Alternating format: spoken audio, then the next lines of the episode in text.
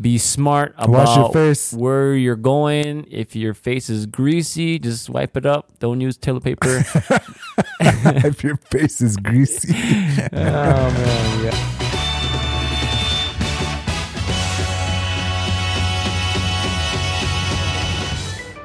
Hello, everybody. This is the Gas Cap Renegades podcast, also known as the Trailcast. I'm your host, Levi Black Eagle, and we are going to go on an adventure. So lace up them shoes, grease up those nipples, and put some band aids on those ass cheeks, and let's talk running. Trail running. The Gas Cap Renegades podcast. Trailcast.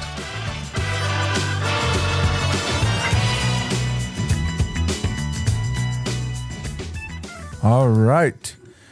Welcome to the show. Have me and um, Scott here. Hello. What's up, Scott? Not much. What are you doing? Um, just here for the ride. Where have I heard that before? Somewhere very uh, recent. so Levi is still on um, lockdown. Yep. So He's, I um, so I'm gonna be Levi today. Uh, I'm filling in for him. Um, we'll see how it goes. and you have the hair to match. You Brought your Almost. I don't ponytail, have my wig, ponytail, man bun. sexy man bun. Yeah, sexy man bun. But yeah, that Corona stuff is pretty serious, and um, he's staying safe. He's taking it serious, yeah, that's good. and he um, he's actually at his house. I went over there and I sat outside and we just visited for a while. Through the window. No, didn't you You- see he was in the window. He was in the window, and you were outside He's in that teepee. in the TV breechcloth too, right? Yeah, did you see it? Him and they took a picture in that teepee. That's their house. Oh, That's their house. Li- live in that thing. I can hear all sorts of laughter coming through the walls. Yeah. It's the only TV that has a flat screen. Oh, I'm just kidding. The, um, but yeah, that Corona stuff. Uh, I guess he's playing it safe. The um, I, I liked what G said about it, about the coronavirus. oh yeah, that you could still run and whatnot. Oh, he just said, um, "Don't confuse our humor with a lack of concern. Oh, We are concerned, but we like to laugh about everything anyway. yeah, that's true. So we've been laughing through hard times for forever. I feel like a lot of the movies growing up that I watched in the '90s Yeah. are like have prepared me for this. Demolition Man. Remember the way they handshake? They like go. They don't even touch hands. They stop right before their hands, and then they're like Really? do the wash on. I went to I went to the basketball game. I tried to shake someone's hand and he wouldn't, and I tried to fist bump and he wouldn't. He gave me like an elbow bump. Yeah, no lie. yeah. I saw I saw a, a Pryor person from uh, at, at Target, It was probably And- the same one. and then uh, he he was walking by, and I said, "Hey, how's it going? Good to see you." And then he he stuck his hand out like he was gonna shake my hand, but then he was like instantly closed his fist, and he was like, "Oh, I'll give you a fist bump." And I was like, "Oh yeah, yeah. I don't wanna I don't wanna get your Pryor germs." And he laughed. Pryor germs. Jeez. The uh I think we're pretty much immune. We used Maybe. to share share bubble gum with everybody. Mm-hmm. Yep, share pops. Eat dirt. Eat worms. Still eat dirt. Ooga. I oh yeah, I still yeah, eat that's dirt. true. Yeah. eat dirt. well, yeah, I've been on um, I've been on a roll. I've been watching all sorts of movies to prepare me. I watched Contagion, Outbreak, Outbreak. Twelve Monkeys, Space Jam. World War Z, Space Jam. Space Jam. Yeah. Remember in Space Jam they have that uh, shutdown where they, they think that the aliens are viruses, You mean because and then they shut the NBA? They shut down the NBA in Space Jam That's weird. because those aliens took their powers, and then they think that they have uh, some kind of virus. You never watched that? I'm I'm too old for Space oh Jam. no! and It has Jordan in there. I would think you of all people would watch that. I don't know. If you haven't watched Space Jam, please go ahead and watch Space Jam. I feel like it is very similar to what's going on right now. I don't recommend it. I don't- it's really short. I it's recommend only like the one with Shaquille O'Neal too. Then Shazam. just kidding. I didn't watch. I didn't watch That's that. a good one. uh, But yeah, did you run today? me? I Yeah. did. I Where'd you ran go? I ran uh, my fastest 10k today. I ran out. I just did gas cap nine miles, and there's a lot of people out there. There is. I drove by just now and there was about five different cars there. I seen Manny. He was there. And yesterday too, when I ran over there, there was quite a bit. Punky was there, and I Oh, got yeah. to see Punky running up, and then I was chasing him. I was chasing him, and then he got to the top before me, but then I could see him, and um, he was kneeling down praying on the cross. So I thought that was cool to be able to see that, see him do that. You know, I'm sure he That's does a that. giant cross. How I'm sure. he- I'm sure he. I'm sure he does that all the time. But to get to see it was like I can't even wrap my arms around that cross. It's so huge. he was kneeling down, putting his hand on it. It was cool. It was awesome. It was awesome to see. Huh? Yeah, I've seen Manny, his crew, and then um, Wyatt and Thea. Mm-hmm. they were running up towards there, and there's no school right now for two weeks, so I thought the kids would all be at home, but of course they were out. running Everybody's around at the town, courts. riding Shetlands and riding bareback, and Playing basketball. it's like an early summer. Yep. Well, I think um, What about you? Did you run today? yeah, How far did you go today? nine, Nine. How far? Oh man, that's at gas cap. niner. Yep, Dang, beast. It was all right. And um, Matt, our guest today is going to be here, so I made sure to hustle back. Our guest today, we have Matt the Monster Rock. yeah, he's a beast. So I'm pretty happy he's going to be here with us. So, Yep. shall we welcome him? Yes. That's. That's. I think he's here. All right. All right. We have Matt the Monster Rock. Wait, are you gonna do the intro music? I don't know how to do that. Go ahead, sing it. Uh. Da, da, da, da. All right. I was hoping for some singing. Yeah, I, I can't hold the tune in a bucket, so How's it going, Matt? pretty good, guys. No, I appreciate the invite. I, I came rolling in here on my bubble today, so um, that's On- my preparation. for On your the bubble? COVID nineteen, the bubble boy. I'm the bubble boy. I see Scott's Scott's forgot got himself about- prepared with like Yeah. four pre-peeled uh, Cuties. cutie oranges over there. Yeah. Cute, Scott. It's real cute. Yeah. no, but this this is awesome, guys. I appreciate the invite. Um, talking to my brothers here out east, and um, I just love trail running, and so any chance to chat trail running for an hour or so, it's I'm going to jump at the chance. So thank you. right on. Glad you're here. Yeah, the the first time I I met you, Matt, was in Wayne's run. Um, uh, you might have came down with um Wombolt. Was it um, It's the, the ten mile one, like Okay, three The year years you ago. won. what what did you call it again? The weigh-ins? Oh no, Wayne Not Afraid puts it on. Oh, Wayne's the, Wayne's run. Yeah. Um, the the the little, big, horn challenge, ten yeah, mile challenge. Little Big Horn ten mile challenge. Yeah, I Yep. think so. And then I, I remember talking to you on the bus on the way up to Yep. the Bighorn. That we sat by each other in the two years ago, maybe. Yep. Yep. So yeah, I, I can't remember how I got familiar with the uh, Little Bighorn Trail Run Challenge, but um, when I did it the first time, I, I loved it. It was just a, a blast, and so I try to come back every year. But I, I heard they didn't do it last year. No, uh, for some reason, they're, I think they had permitting reasons. They had Okay. a new superintendent of the park, and Okay.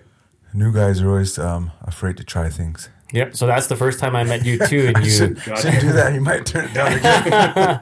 it's okay, new guy. yeah, it's yeah, okay. Yeah. Yeah. Yeah. So that's the first time I met you there too at the Little Bighorn uh, 10 mile challenge, and you were destroyed us.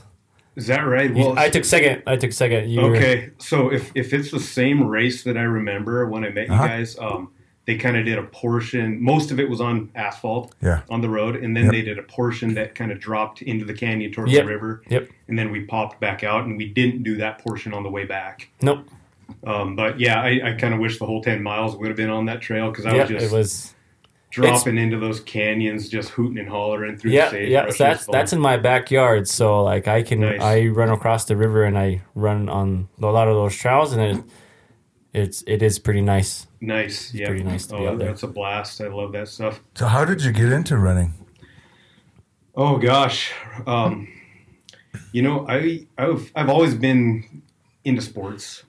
You Uh-huh. know, in high school and even before high school, I was into team sports, baseball, football, stuff like that. So uh, I was, I guess you could say, I was always on the faster end of uh, the spectrum when it came to sprinting to first base or whatever. I, I was always in the running positions in football Uh huh. and um, I really didn't get into competitive running until after high school. Oh, really? But I wasn't good. I wasn't fast. When I was 19 years old, I remember doing my first race, Uh huh. and it was called the the Beartooth Run. Have you guys heard of that? Oh, one? yeah. Yep. So this was back. Yeah, this was back when they did the run down at the bottom of the Rock Creek campground, and you just ran 8.4 miles straight uphill, and it was an all uphill race, no downhill, and from start to finish. And I remember when I was 19 years old, I thought I was going to be pretty good at this race Yeah. and about halfway through i felt like i was going to die and i remember i'm just going to push through this and get through it and then try to get better after that and um, a lady probably in her mid 50s to early 60s passed me about two-thirds into the race. Yeah. and so i was a little bit humbled by that. Um, so i think it just kind of sparked a fire from that point to try to get better. So but it was it was fun. So that was fun your first race? that was my I would say my first competitive race when I kind of just got my my first taste of competition. And I loved it. And so every year after that I would get on my treadmill and I would literally to train for this thing I would run 8.4 miles on my treadmill every day. I had no knowledge about training, nothing, and so I would just run the race distance over and over and over again. and so that's kind of my taste of training and when I first got into just learning about competitive uh, running. That's pretty cool. It is pretty cool. I, a lot of people I've noticed too, in I guess of what they would. I'm going to do quotation marks with my fingers. Uh, flatlanders sh- train specifically on treadmills for mountain races, Yeah, yeah, and that I And- think that's crazy. I mean, it takes it takes a certain kind of person to do that because to be in one stuck in one place for a set amount of hours, minutes, um, miles is is tough because Yeah. like I mean we talked about running on a treadmill before and it's like it's tough. It is hard. Hence the name Dreadmill. Dreadmill, and yeah, it's boring. you don't have any new scenery. Uh, there's no air flowing at you, so it's just it's just kind of a dread. I mean, that's a good word for it. And they, I mean, they make treadmills a lot better now to where you can actually get a pretty good incline or even decline to work on certain things. But I think you guys are a lot like me, where if you can go outside, you're gonna go outside. Mhm. You know, even if it's snow or cold. But sometimes you just got to do what you got to do and uh, get it done. Well, what about you, Jason? What's that? Do you like the treadmill? No, I don't like the treadmill. I've tried it and I'm pretty impressed with people who can do that. But Yeah.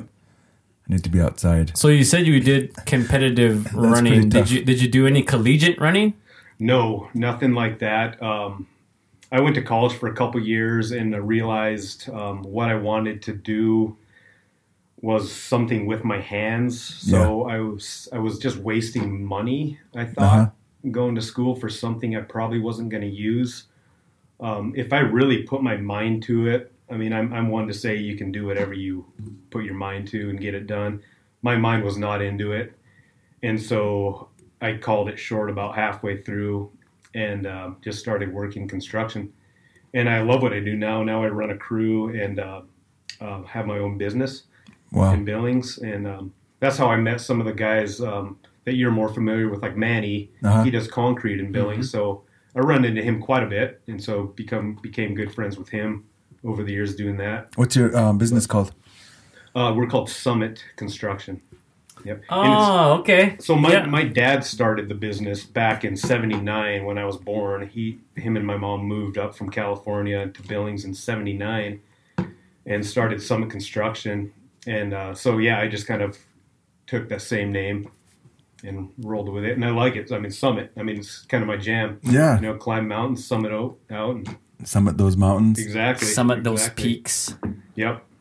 But uh, yeah, so I never ran anything competitive until, um, like I said, the Beartooth Mhm. Run, and um, so when I really got into more competitive running, my my twin brother Phil, Oh, you got a twin, huh? I have a twin, identical twin brother, and you couldn't tell us apart growing up. I mean, you, a lot of people, if you don't know us that well, you can't even tell now. uh, my our wives they can tell us apart on the phone just by our voices, but we are very similar. And so um, Wait, does he run too? he does. Yep, Is he as jacked as you are? he's very jacked. I, I probably get So- my most inspiration from my twin brother. So who out of you and your brother has the bigger He-Man thighs?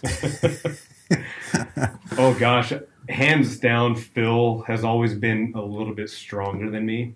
oh I wow! would, I would I would humbly admit that through high school he showed that in, in weight training and you know just different sport um, disciplines and uh, I, I really got my motivation from him because we were in our mid 20s at some point and uh, he's like yeah my wife signed me up for a half marathon and I'm like wow isn't that like 15 miles or something just I didn't know Yeah. and he's like, yeah, it's 13.1 miles. And uh, so she signed me up for it. And dude, I won. I'm like, wow. And so I, I didn't know much about anything. So I started looking at his times and comparing them to other times. And it was, to me, it looked pretty good. And turns out um, he had entered several more races throughout that year. And he just kind of went into, went into it laissez faire, like, oh, you know, I'll just, you know, do what I can do. Uh, You know, go into it with the shape I'm in. And he was always in good shape because he does, he works with his hands too, just really active. And he ended, he's just keeps winning these races. yeah. And so then he started training, and I think his, I think Phil's best half marathon time was like seventy five minutes, Oh wow! uh, smoking fast. And uh, so I kind of, I kind of started following after him. I was like, "Oh, maybe I'll try one in Billings here. And I think the first competitive half marathon one was about eight years ago. I think I was, yeah, I was 32 years old, and I did the Montana Marathon half, and I believe I took third or fourth. Yeah. And so ever since then, I started um, for the next couple of years just training on roads, Uh huh. and my interest just kept getting more and more and more. You know, as you you exceed your expectations on a race, and then you keep doing a little better, you're like, how far can I go here? Yeah. And so that's kind of what triggered it. I would say my twin brother. So so during that time, about how long were you on your feet in just a regular day? But before you trained, before you did any kind of running? Um, you know, I would say just what I did at work. We worked eight hour days, and and then I'd come home and maybe uh, sneak in my eight point four mile treadmill run. Mm-hmm. You know, So you're on your feet most of the day then. I would say I'm on my feet 95% of the day. I very rarely sit down. If I sit down, it's for a few minutes at lunch and uh, when I get home. It's a lot of up and down on ladders, up and down on my knees. And uh, I actually went to the doctor six years ago for a soft tissue injury and I didn't know what it was. It was a deal I had with a tendon, and he took an X-ray of my leg, and he had to. He ended up wanting to go back and take another X-ray because he noticed the bone from my knee down, that shin area, it was extremely dense, and he was kind of taken aback, and he's like, "Wow, that is a very dense bone structure you have there," and and I was like, "Well, what, why? I mean, what's the what's the deal with that?" And and he said a lot of times when you um, you're constantly on your feet moving around a lot your body just adapts and, it, and and your bones just kind of adapt to the situation of what the the load that you're putting it toward and they'll actually grow bigger. And so I've, I've never had any bone injuries because of that. Um, so typically what I deal with is soft tissue stuff if it's an injury muscle tendons stuff like that. So um, I think I think in training it's a very good thing to constantly move. It's it's some when I was younger I never I never really counted my work days and my physical activity as part of my workout. Mm-hmm. I feel now as I'm nearing you know the over the hill ages. I'm 40 years old now. I, I kind of have 40? I'm 40. I've turned 40 in September Wow. and I feel that I have to count Still a young buck. my work time as part of my workout. Mm-hmm. Yeah. Otherwise, I can easily get into an overuse issue. Mm-hmm. But it's uh, it just educates every yourself every year, I mean, you kind of relearn your body and and uh, figure out what you can do with what yeah, you have. yeah. I, I feel like that's uh, pretty big in my life too right now because like I'm a PE teacher, Sure. So I I'm on my feet and I physically active all day, and then I run at the end of the day or I run be- before the day starts, and so I feel like that really helps Right, right. with like my fitness and like uh, just kind of building on top of what I already do have. So I yeah. I agree. I agree one hundred percent. Yep. We have a um, How old are you guys? Just just so I I'm know. thirty three. 33. Okay. 43. You're 43. What? Okay. I think I just turned 43. Did you really lie?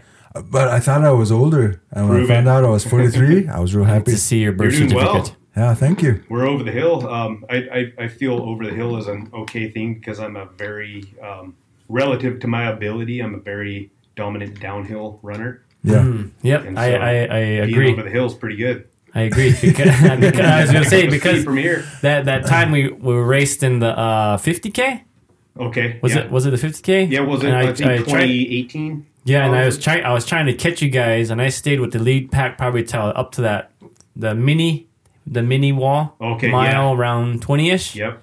and then I started I started cramping my legs, and then I just seen you guys just slowly go off, and then about two three minutes after my legs cramped, I was able to start go Oh. again, and I was trying to go and catch you guys, and I could see you, and I could see Mike, and I could see a couple other people, but I just I couldn't. You guys were way too Cramps, fast. cramps are a nasty thing. I, I, I feel cramps have been one of my Achilles heel as well, and I, I started to get it dialed in, and I um, Mhm. just by taking more electrolytes. hmm I bet Yep. every day I uh, take about three capsules of that Hammer Fizz. Oh, yeah. Oh, yeah. guys had that yeah, stuff? the Yeah. hammer fizz Not is only good. does it taste good, I mean it's it's kind of a treat, really refreshing. But you're getting you're just replenishing. I'll, I'll just body throw and in a little bit of water. Just drink Sure. that water before I go out running. Yeah, it's so good too. Yep. It's good Yep. stuff. Hmm. You better try it, Scott. What? Uh, I'll just take the avoid- caplet. I'll just take the the fizzy thing in my mouth. just do the fizzy thing in your mouth. Yeah, like no an water. Pepto Bismol. Yeah, no or water. they have the What do you call them? gel caps, Alka-Seltzer? too. I would say foam at the mouth. Oh yeah, oh yeah. yeah, the, the gel capsules are uh, really good too. I think two of those is equivalent to one The, hammer. the maybe. Enduro lights. Endurolytes, Matt Extreme, or something. Yeah, I Okay. have- I, usually take those in the summer as well. Yeah, I like them things. They really work good. Yep. But yeah, if you get if you get a few things dialed in like that, and you're you're constantly on your feet, and you're living a healthy lifestyle, you know that I, I, I kind of feel the trinity for for health and fitness is uh, sleep, um, exercise, and diet. Mm-hmm. I mean, if, if you're missing one of those three, I mean, you're going to be hurting. And they all work in unity, too. Um, I, I find if you, if you don't get enough sleep, you can hammer all day, every day, and you're going to be lacking. Yep. And if you're putting garbage in your body, you're going to be for, perform garbage. Yep. it's it, They all work in unity. So How, That's what's your important. diet like right now? my diet um i i kind of feel that you know you hear about a lot of the diets like i do keto i do you know Yeah. just carbs or whatever or vegan i i kind of consider that i'm on a the megan diet where Megan? eats Megan. what i want again and again Uh huh. Ah. and uh it's a it's a very high carb high fat diet Yeah. but it's all clean Mm-hmm. it's it's good stuff you What know do you mean by clean? not processed. Okay. Uh, zero fast food, zero soda. Um, I just, I just can't personally digest that stuff anymore. If I do a pop or fast food, I just don't feel good. Mm-hmm. So why would I go for something? I mean, to me, it tastes good. Mm-hmm. You know, to get a Big Mac and a pop, I love it. I could do it every day, but I don't feel good afterwards. So, Yeah. and I think maybe because I've disciplined myself to stay off of that stuff for so long, when I put it in my body, my body kind of rejects it. Um, so I, I mean, I just do a lot of real foods. I mean, I see Scott over there with his cuties and you know stuff like that. I mean, I eat a lot of fruit. I eat um, good breads, um, a lot of meat. I grew up hunting, so we do Dave's Killer Bread? Dave's Killer Bread is is the bomb. Absolutely. Which color bread do you get? you know, I think my favorite Dave's bread is probably the blues. I like the green one. The green one, yeah. Yeah. I mean, it's all good. They're that's all good, yeah. stuff. Yeah. So if you're gonna do carbs, I mean, do some stuff that's full. You know, Mhm. not the empty carbs like the Mhm. white pasty breads, but uh, yeah, I just I, I like food. I like a lot of food. Just avoid the processed stuff and Yeah, uh, stuff stuff, that's that makes you feel bad. Yep, exactly. And I, don't get me wrong, I like my desserts. I mean, I'll have a piece of pie and some ice cream at night, but Mhm. yeah, for the most part, I just I'd go for maybe yogurt and granola. So did you At eat a pie on Pie Day? We actually got a huge Was cherry three- three pie days at ago? Costco on Pie Day.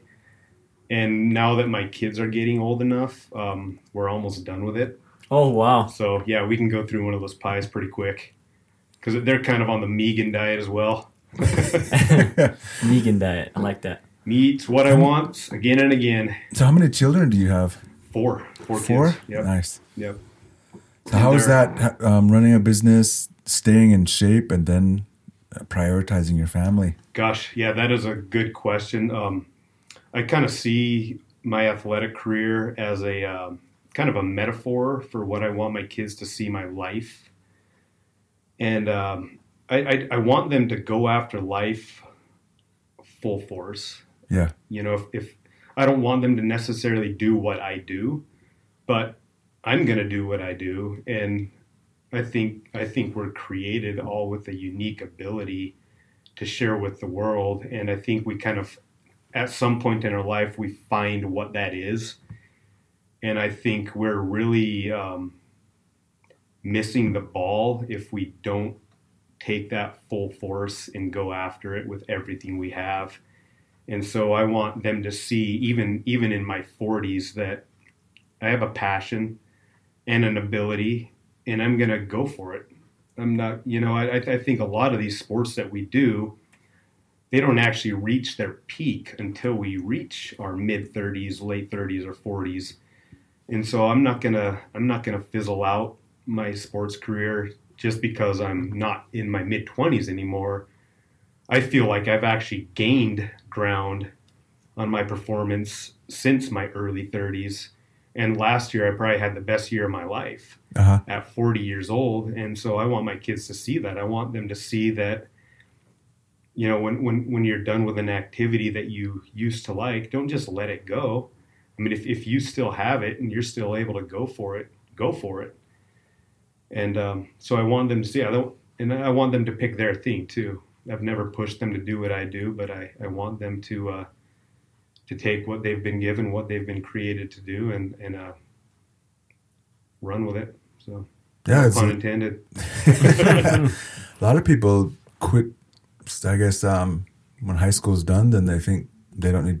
There's really nothing else. They Yeah, and yeah. then you know, Yeah. then the bad habits start, and And you guys, you guys as teachers, I mean, that's a good thing to tell you the, your students right now is, I mean, you, you could be maybe you're at your one mile potential. I mean, just to keep running in here as the metaphor, maybe your your best potential to run one mile the fastest you can is right now in high school. Mhm. But you're gonna you're gonna gain ground on certain other activities, and don't don't just let it go. Harness what you have and continue to search too. Um, like for me, uh, when I when I tell you I started road running, um, I found out I was pretty decent. You know, I mean it's all relative, right? You know, yeah, there, there's always going to be somebody better than you. Mhm. Um, they don't. They just don't always show up. you know, that's my philosophy. I mean, Yeah.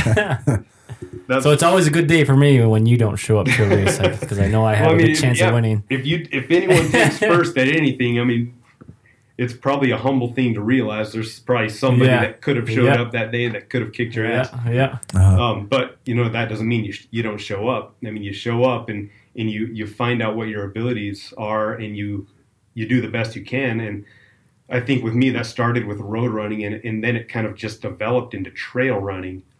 And um, like I said, Scott, uh, I, I feel like I have a really good bone structure Mhm. on my Mm-hmm. lower body and um, so uh, relative to my ability again i feel like i'm a really good downhiller Mm-hmm. i'm i can hold my own going Yeah. uphill i work on it i feel i could improve a little bit but uh, trail running just kind of became almost it almost like enhanced the excitement that i always had with road running. And so once i switched over to the trails i mean i was just hooked. And so it's it's been fun just learning new trails around Billings and around the area, and um, just finding out that the community is huge and there's races all over the place. So, but how about you guys? I mean, do you guys did you start road and then go to trail and I just, I think I was, I haven't really been a road runner, although I have signed up for road races. But I just kind of got sucked into the, sucked into the madness right away. sure? No, I think he's lying because back then he used to run away from the cops, so he was a road runner. That'll get you fast right away. No, no, the um, well, then if you get off road, then at least they have to chase you on foot. They can't take technically, so technically, you started on the road and then you finished in the trail, right? he's fibbing. He's fibbing to all the listeners out there. I'm all tired out. The um, I started walking on the road and then I was jogging and um, Black Eagle said when it dries up out here on Gas Cap, I'll show you the trails and kind of been doing that and Very nice. Very. Nice. And you two have done the rut, correct? yep. Oh, So that was. the rut. I love the rut. Oh yeah, yeah. When I Oh, when I knees. hear the rut, I I kind of get stressed out Uh huh. because I know the pain that uh, Yep. is involved in the rut. I don't know if I would recommend it, but if someone's gonna do it, I I wouldn't recommend it to anybody, because it's scary. but it it's a very type two fun.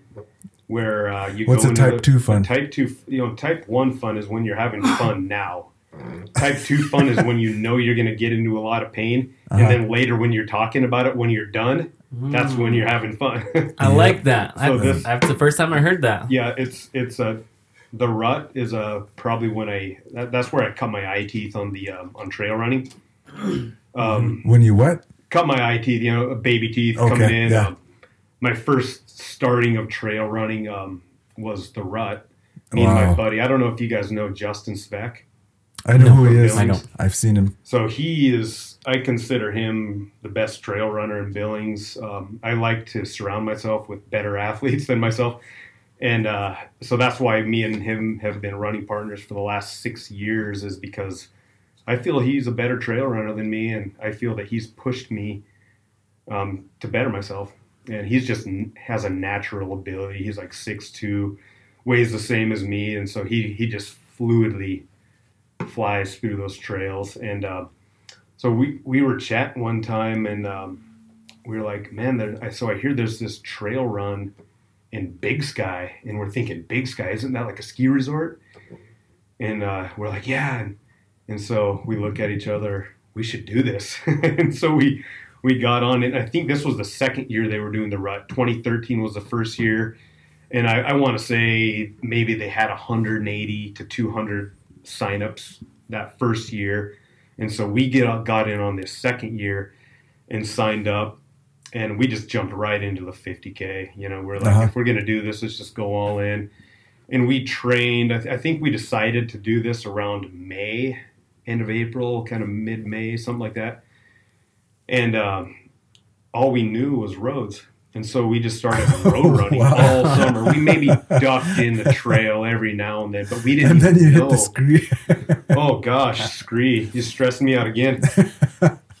we we thought of making T-shirts that said "Eat my scree," kind of eat my dust. But yeah, Yeah. when you talk scree, I mean, just for anyone listening, wondering what scree is, I mean, you're talking anywhere from fist size to a five gallon bucket size rock, and Yep. anywhere in between that you're trying to and it moves. move your body as quick as possible through in 32 miles. Um, it will make you cry Yep. Yep. it will humble you and part of my soul is on that mountain Yep, mine too. i guarantee it i mean Yep. it's it's an amazing experience and we just got our asses kicked yeah, yeah. but I'll, i would do it again and and we we did it for the next three years we did the 50k and um, so that was my first experience trail running I did the 50k two years now, and I'll do it again this third year. nice nice And um, the first time I did it, I was just happy we got it done. And then um, last year when I did it, I was like,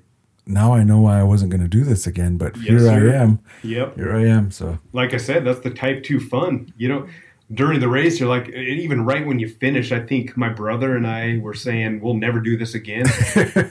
Half hour later, we are already planning the year after. Mhm. And so Phil and I, Yeah. um, my so Phil came down. He's from um, the Washington, Seattle area, Uh-huh. so he came down to do the rut with Justin and I, and so he's training over on the on the sea sea level, Oh, geez. and then he comes up and and has to run seventy five hundred to eleven thousand feet in elevation. So he's feeling it, and uh, but but we swore to ourselves that we were going to train smarter and harder the next year. And I so I think it was 2015 when we came back to do it, and um, we each shaved a half hour off of our previous time, and I believe I took 20th place that year in the 50k. nice. And That's so awesome. I, I felt like that was my best year running the rut at that distance. And um, yeah, it was it was awesome. Are you going to do it again? Probably I kind of I kind of um, got into some other avenues of uh, endurance running. You're in Spartan Last now, couple right? years, Spartan running. Um, Tell us about that. So I got into Spartan racing because my wife and her brother wanted to do one. And you- I was I was just right in the middle of trail racing. I mean, I wanted to do a 50 mile run, and I ended up doing one in 2017. We can go back to that, but uh, so my wife and her brother wanted to do a Spartan race up in Bigfork, and I was just going to go along for the ride. And I was like, well, if I'm going up, I might as well sign up. Yeah.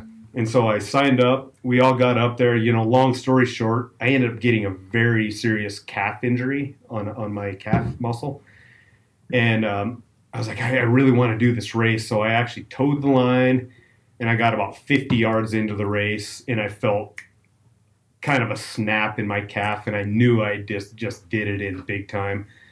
So I stopped, walked back, put some ice on it, and just watched the rest of the race. So I got down to the finish line and I watched these top guys come in, and these guys are just horses. I mean, this race finished on a hill, Uh huh. very steep. I don't even know what pitch it was, but it was extremely steep, no trail. And there's there's no rhyme or reason for where they put a trail at a Spartan race. You'll be running on some sort of makeshift game trail, and then all of a sudden you'll jog off into the hill, up like straight uphill or downhill on deadfall, willows, swamps, whatever they're going to send you through, and you just got to follow the, ta- the tape. Uh huh. And so I'm watching these guys coming down to the finish line, and everyone's cheering them on. And, and I look at these guys, and, and now these guys, these same guys that are coming, that were coming down the hill in 2016 when I was watching, or 2017 when I was watching this race. Uh huh. Now they're some of my really good friends from the Spartan community, and I just remember thinking, I will do this again. And I was just so impressed. And uh, so the next year, I think I did two races the next year and uh, ended up taking third place overall at the Montana Beast.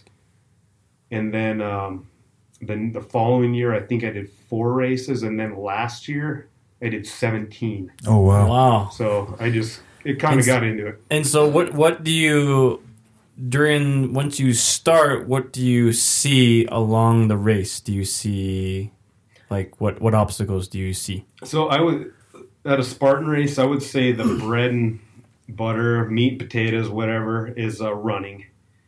If if you're a good trail runner, you're gonna do well at a Spartan race, unless you can't lift anything.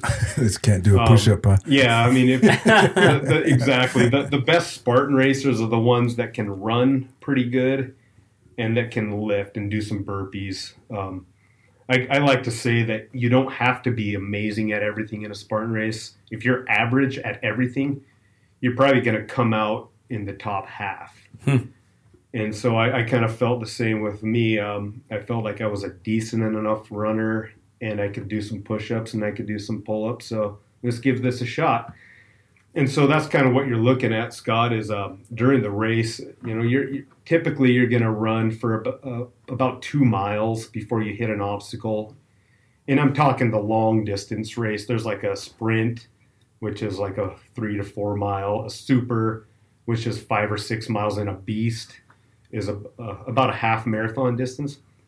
And so you run about two miles before you hit too many obstacles, but you're looking. Um, picking up a 50 pound, 50 to 60 pound sandbag, throwing it on your shoulder, and going about a quarter mile up a hill and back down, dropping it off, and then You, get, you keep going.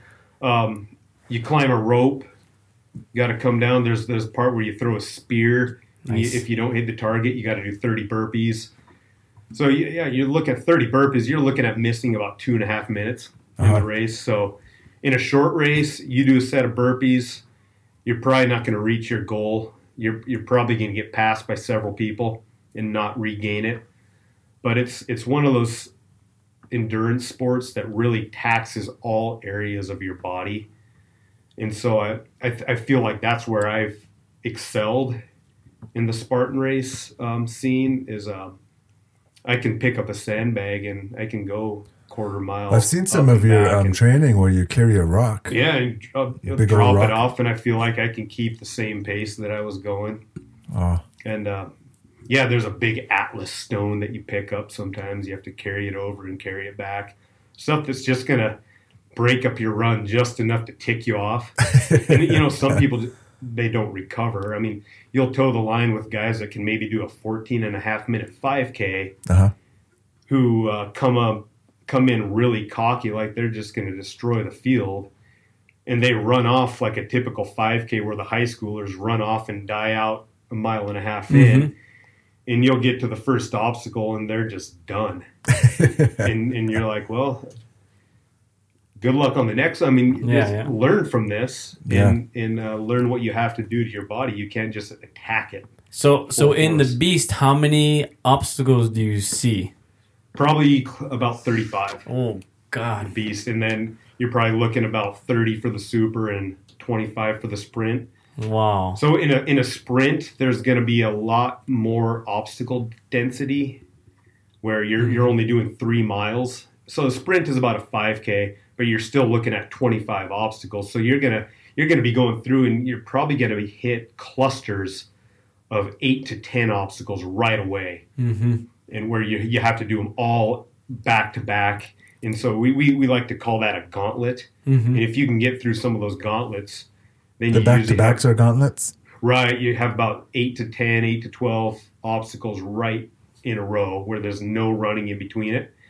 And so a lot of times, I mean, that's just like burpee town. I mean, you see guys doing burpees Mm-hmm. all over the place there. And if you make it through, you're sitting pretty well. Then you have a another mile of running where you can put some distance on yourself Hmm. between yourself and the other guys. So, but it's it's it's a blast. I would definitely recommend you guys trying one. So so is the Spartan race the one where people at the end hit you?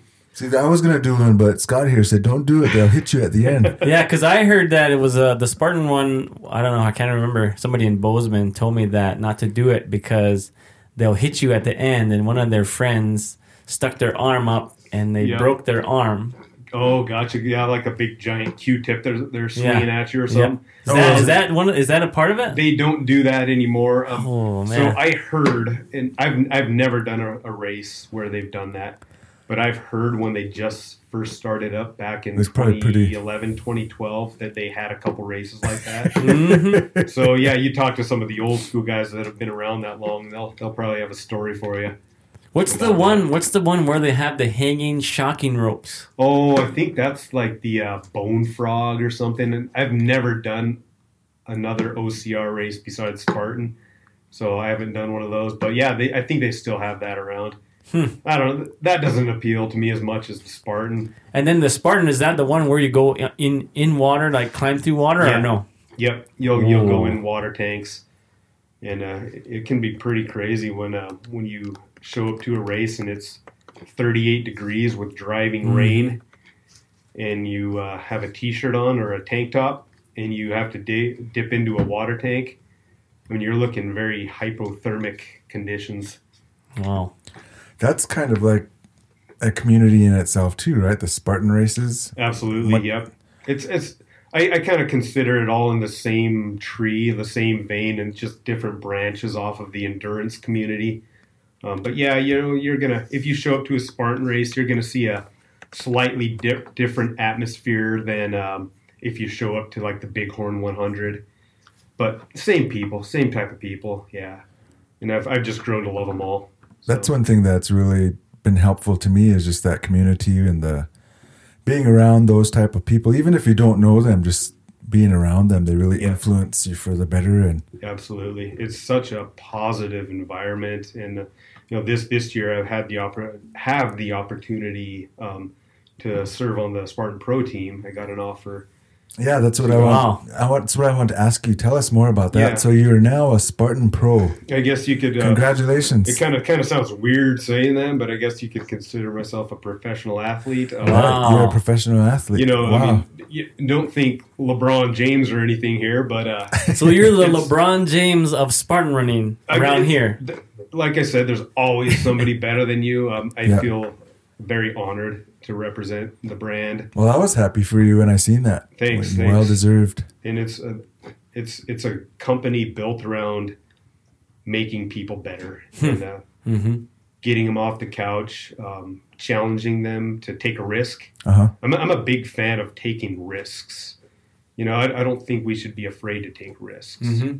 I mean, uh, when I say that, I don't mean let's you know let's all go hang out and do a big group hug and get the you know the COVID nineteen virus here, but you know you challenge yourself. risks, huh? Yeah, do do something um, that you don't think you can do. Mm-hmm. You know, and and I, I see you guys doing that too, and that's why I I felt so honored to come down here and do this podcast with you guys because I see a community, you know, just a little um, further away from my little running community Uh-huh. that's doing the same thing to make their community better and to challenge each other. Mm-hmm. And uh, I mean, to me, when I see that, I mean, you guys are brothers. I mean, this is this is us. I mean, it's not like a us and them type thing. I Mhm. mean, we are a community of unity, and I, I just I just hate when I see things that spark disunity, Yep. Yeah. you know, amongst human beings. And I think um, Spartan uh, or just endurance running in general has really unified people. Mm-hmm. So I, I love that about it. So I'm I'm all for that whenever the, I can have a chance to. Something about suffering together. Exactly. Yeah. What did um? So what does that entail? Your your contract? I- I'm not asking details, but just Sure. how is it being a pro athlete, and what do you got to do? So I'm not going to quit my job Uh huh. by any stretch. I mean, it's it's more um, it's more of an opportunity to uh, represent the brand. Nice. They, they you know they they see something in you that you that they like that's um, similar to their philosophies on racing, and um, they're they're trying to disperse their athletes around so so they have representate represent repres you can edit that out you know i'm talking about. Um, throughout the country. And uh, i just i feel honored to be a part of that. And uh, they'll they'll pay for some travel expense. They'll pay for a season pass Mhm. for you to, to race as many races as you want. Um, you get some um, a, a t-shirt with your name on it like a podium shirt. Mm-hmm. oftentimes there's different bonuses. If you get on the podium they'll add a little more of a of a monetary bonus toward that. Um, but it, yeah it's, it's not something that's going to be a major supplemental income for Mm-hmm. for me. I mean I, I have to perform to get that i feel last year when i was racing in the 17 races that i did i i probably pulled in enough money to just kind of pay for some of these trips Mm-hmm. so it's it's not gonna break even almost, huh? yeah, yeah. But to me, I'm not. I'm not looking for something that's gonna.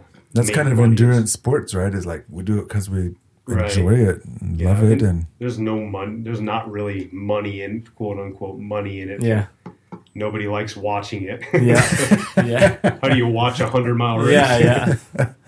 finish line. That's it, huh? Yeah. Yeah, they've they've done their best to televise and um, do some video on some of the Spartan races where they have drones and Yeah. whatnot. Yeah. They do a pretty damn good job, but it's still difficult. You still don't have um, the following that you do like in NBA basketball, or Mhm. baseball, or football.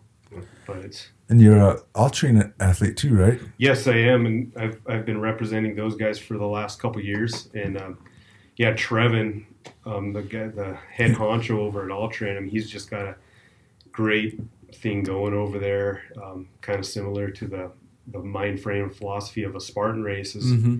he wants to help people bring out their best, and uh, he'll do that, and he actually does personal training, and uh, if you can just go to the gym and, and that he has a if he's not there, he has a good trainer there that can get you started, you know, where you're at. Uh-huh. and then from there you can kind of develop your abilities, and he'll work you with you there. But um, yeah, so I've been been able to represent them. I wear a lot of their stuff at the races, and he makes some obstacle course mittens to keep your hands warm. Mm-hmm. Is you that can just is that the off. one that you're on your Instagram where you're running and Yep. it's like almost like a commercial? Yep. yep. Oh yeah, yeah, I like that one. and I put that together. Yeah, he's he's good with stuff like that. So, yep, that's the OCR mitt right there.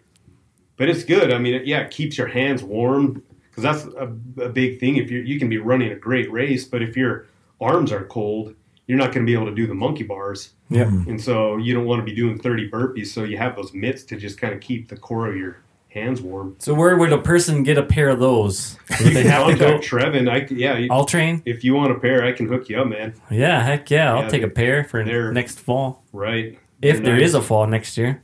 If there is Yep. a fall, Yeah, I mean a pretty winter. sure. Pretty sure we're still gonna have winter, right? No. Or does that get We canceled skipped- too? Can- canceled, yeah. Oh, jeez. I don't even know if we're gonna have another racing season this year. Oh no! Don't say that. Oh my Knock god, on already wood. canceled. What do you guys have for racing like that the Renegades are putting on? Oh, we have the Mom's Mom's, Trail. Trail. Not gonna cancel When is that. that? That's uh, May 23rd. Okay, okay. That'd We be have on. a 30K, 20K, and a 10K, and a two mile walk. Nice, nice. Yep. are you, do you that guys, won't are be you guys canceled. able to do though that race too? I think Scott's Yeah. volunteering this year, and I'm, I'm gonna, gonna- run it. I'm gonna volunteer to. Uh, I'm gonna volunteer to lead the pack Nice, nice. in the 30k. Because I mean, not too often. Not too. pacer? Yeah, not too often do you get to run in your hometown in the 30k. And so, I mean, like I already said that I probably wouldn't do it, but the more I think about it, the, the more I probably will do it. Very nice, very nice.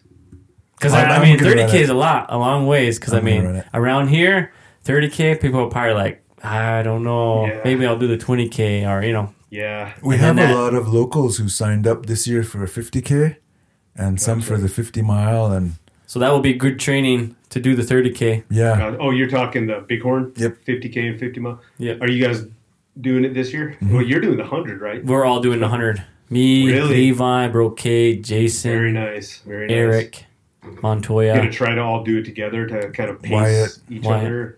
Yep. That's, Cool. Yeah, we're Cool. trying to do something like that. So We I met- know you've done the 32 mile. I did the Both 50. We both did the 50 last Yeah, year. the 52, Okay. 52, Gotcha. 50k, 18 mile. We've done all the races except for the 100. Very nice. So I guess that's where I would be too. I've done all three of the shorter ones except for the 100. But as far as me signed up for anything, I didn't sign up for anything but the Bighorn. That's all I'm signed up for right now. I was gonna sign up for the Don't Fence Me In 30k in May, but I mean, with how things are going, I don't know if it if they're gonna. Might not even happen. Yeah, Yeah, so- they canceled the run to the pub last week, and That's what I heard. And I think there was a Shamrock run in Billings they canceled at 5K. I'm waiting for the um, email saying we all get a refund. Yeah, yeah. Were you going to do the run to the pub Yep. in Bozeman? Gotcha. Yeah, it's a pretty popular half marathon, right? I was going to do the 10k this year. Me and my wife were going to run that together, and we were Nice. looking forward to it, and canceled it. Nice. it's probably good for you because she probably would have beat you. Probably.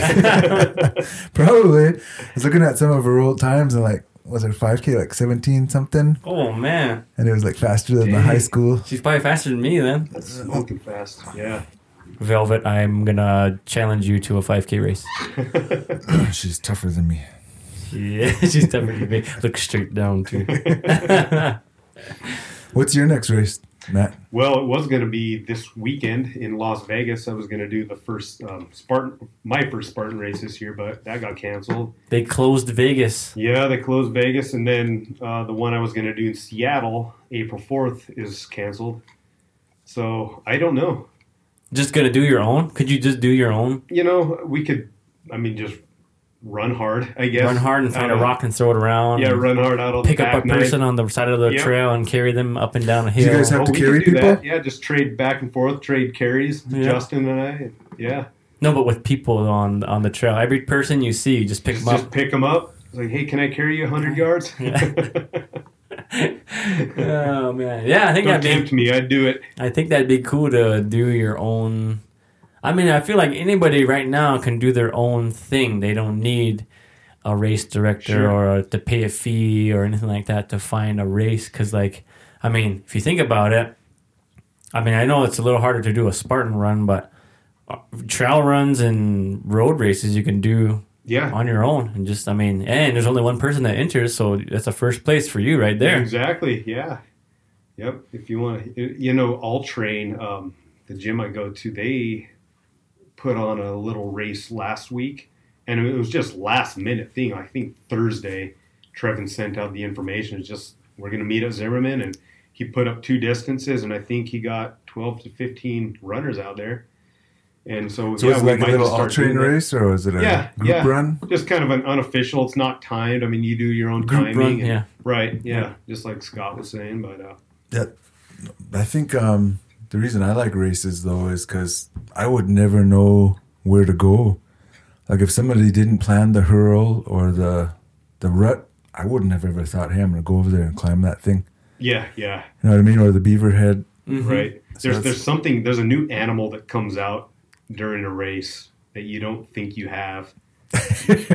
It's true, and your body releases some chemicals that uh, allow an animal to come out. That's that's one of the reasons I just I love Spartan races. Uh-huh.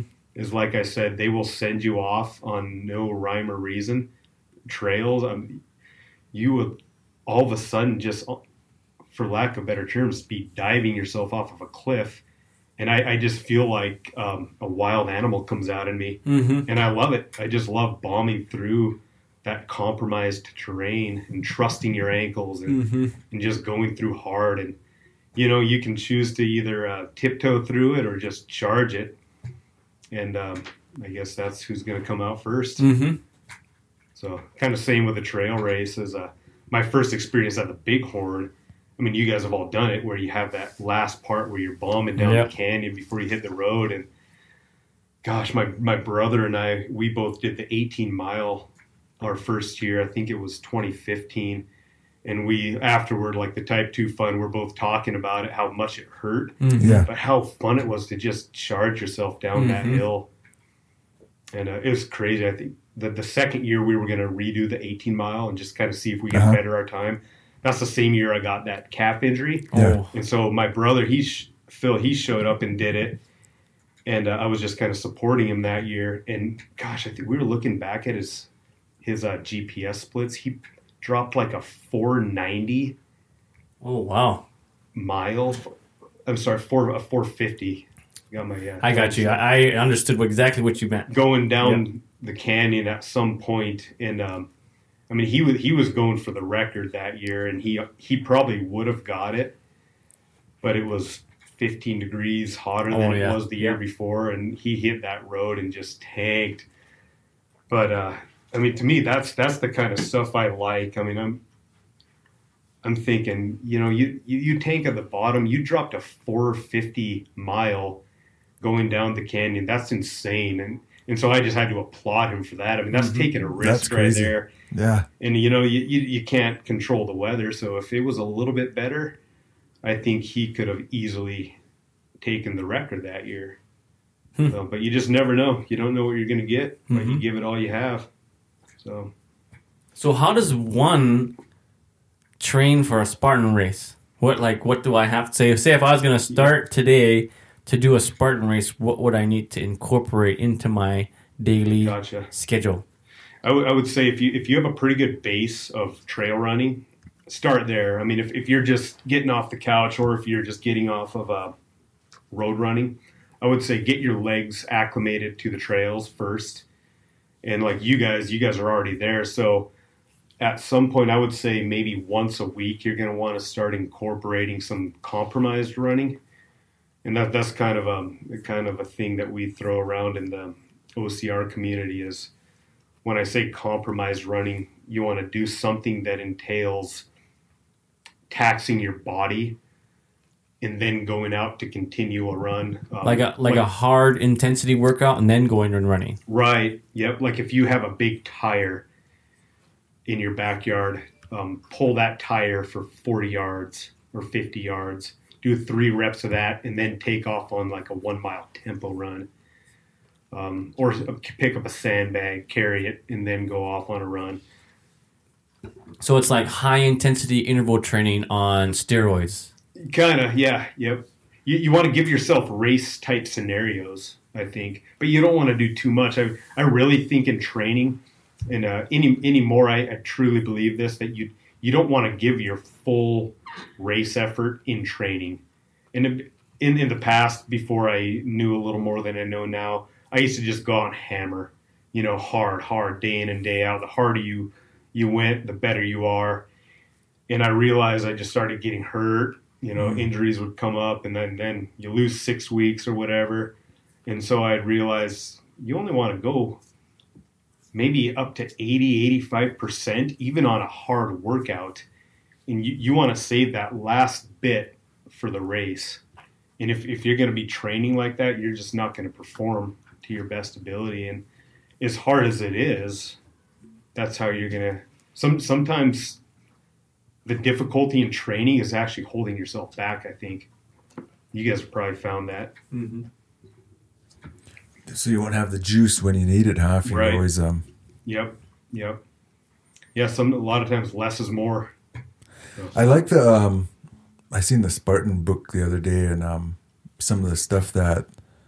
I guess the philosophy behind the company and behind the athletes involved, and I just pulled some of it up. But like, um, push your mind and body to the limit, Yeah. master your emotions. Yep.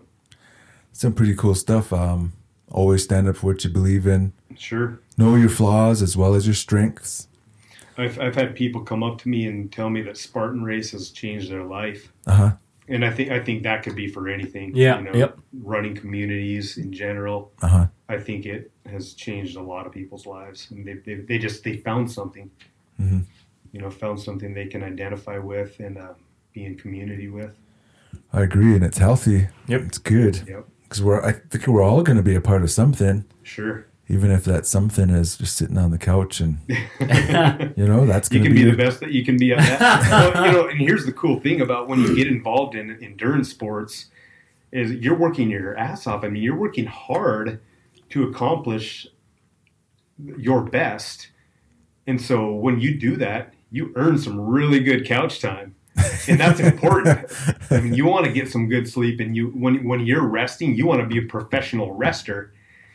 And that means put put your butt on the couch and kick your feet up and quit going hard for a couple days in a row. And uh, that's where you're going to make gains. Be a professional sleeper and you're going to make gains.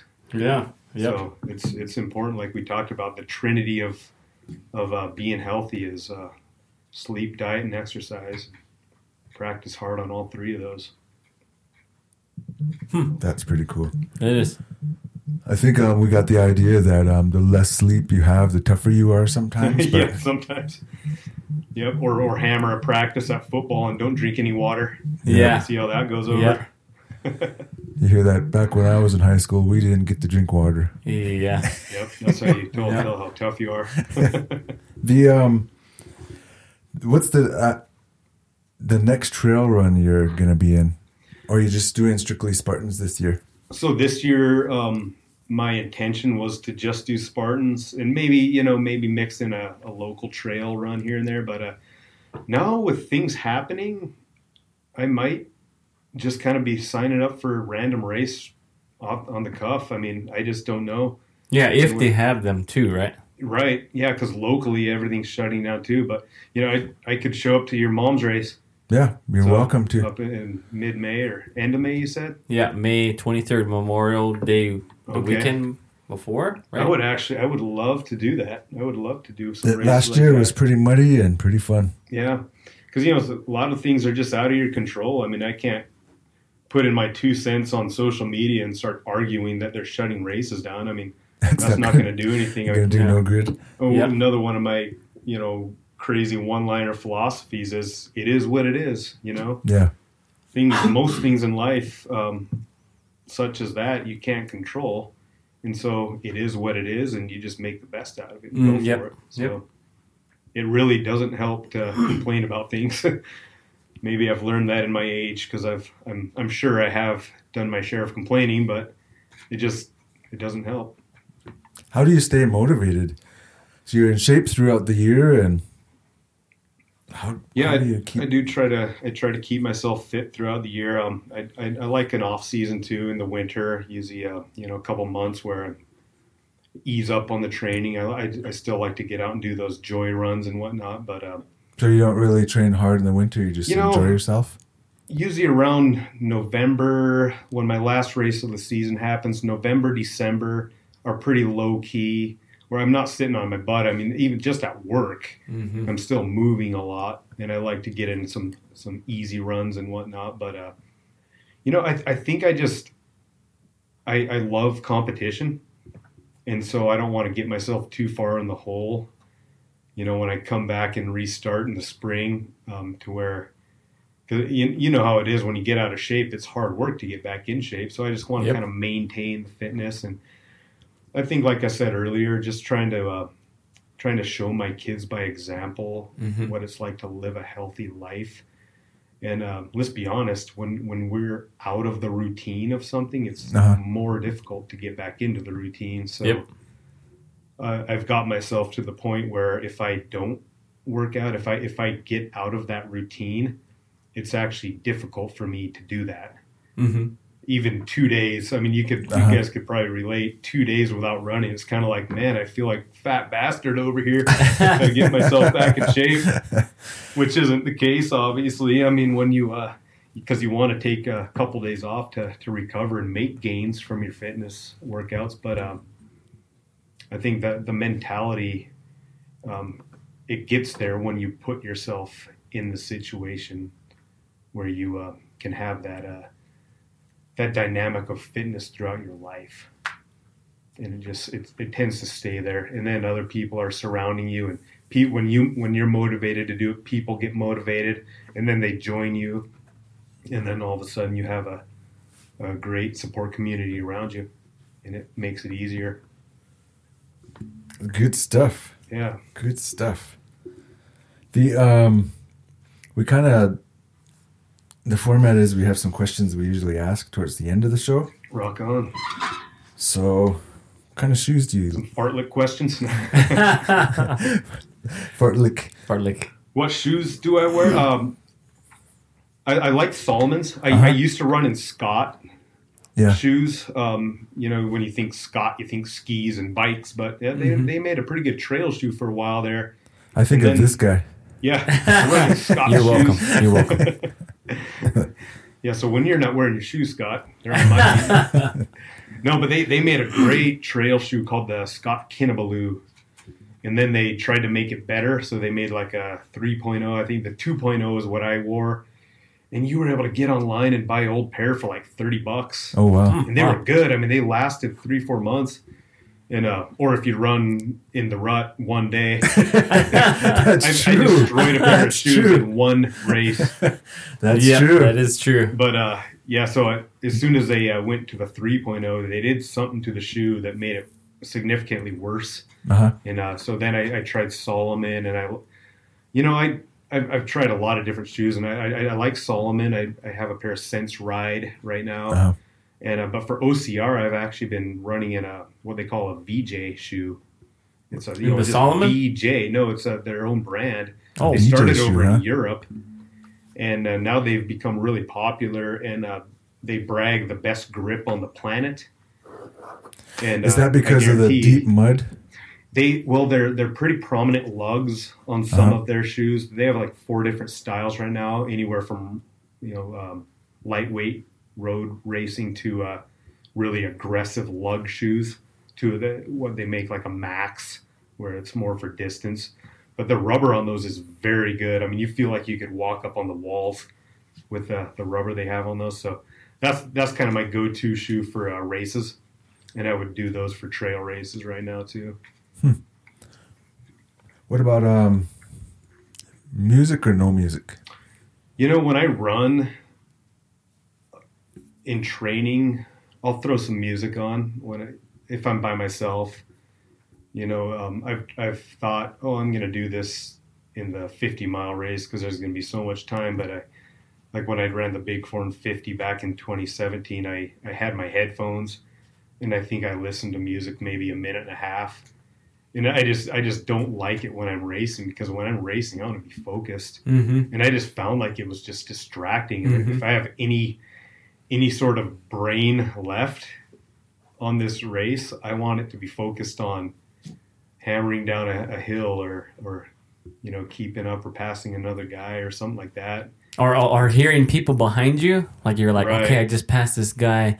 I'm gonna Is see he coming how up? is he behind me? How close is he? Yep. Or else if there's somebody in front of you. So what I do is at like aid stations, if I'm going through an aid station and I really want to beat the guy behind me, I listen for when they cheer for him and I Oh, yeah. gauge how far that is. Sure. Or if they're in front of me and I'm chasing them, I gauge on how far away I can hear the cheers. And so that That's is like good. that helps me Yeah. competitively, like my mental. That's good. Have you ever have you ever seen somebody in front of you and picked a spot and then counted, or looked at your watch and actually yeah, timed? yeah. Yeah, sometimes eight seconds is a long, It's a long away. I mean, it, sometimes it'll take you four miles to catch eight seconds on somebody if you guys are Wow. running a similar Same pace. pace, it's crazy. yeah, same pace. Wow. But yeah, that's with the, the Bighorn. I mean, something like the Bighorn 50. I mean, you guys have done it, so it's it's it's a it feels like a lifetime of racing in one day. Yep. I mean, it, you go through so many emotions, highs and lows, and um, I just fell in love with that after the race. It feels like an eternity all within one day. Right? It's just yep. a Yep. great experience in itself. Yep. What's your favorite um, piece of gear? Favorite gear? Gosh, other than my shoes, I've I've always run with a Salomon um, Ultra pack. Uh huh. running pack, and I've had that since 2015. I've tried anything from handheld water bottle to uh, the little, uh, you know, holsters Yeah. on your side, like little gun holster with a water bottle on each. and uh, I've, I've kind of landed on just the best in putting your bottles right in there. So do you use that for your OCRs too? Uh, no, I never have. Usually in an OCR, I have those uh, Patagonia shorts that I can The- stuff. oh up, yeah, I can stuff up to four, four to six gel packs in there. Mm-hmm. and that's usually what I do for fuel in an OCR. Is I try, I, I make sure I do something because I'm running hard, so I make sure I do something about every These thirty ones? to forty-five minutes. Uh, it's similar to that. It's it's actually on the side. There's actually two pouches on each side, and they kind of like zigzag into each other so something doesn't fall out. So in an OCR, do they have like aid stations? I mean, it's not. I know Yes. it's not a sh- long race, but it's not a, sh- a short time of a race. They actually do. I mean, if, if you come in from an ultra scene and you're going to do an obstacle course race, uh, especially a Spartan, you're probably going to think they have way too many aid stations. And it's mostly just like a quick drink of water. No bacon. No bacon. It's, it's gel packs, water. yeah, that's what I like about the Bighorn. I mean, it's like a full on seven course BLT. buffet.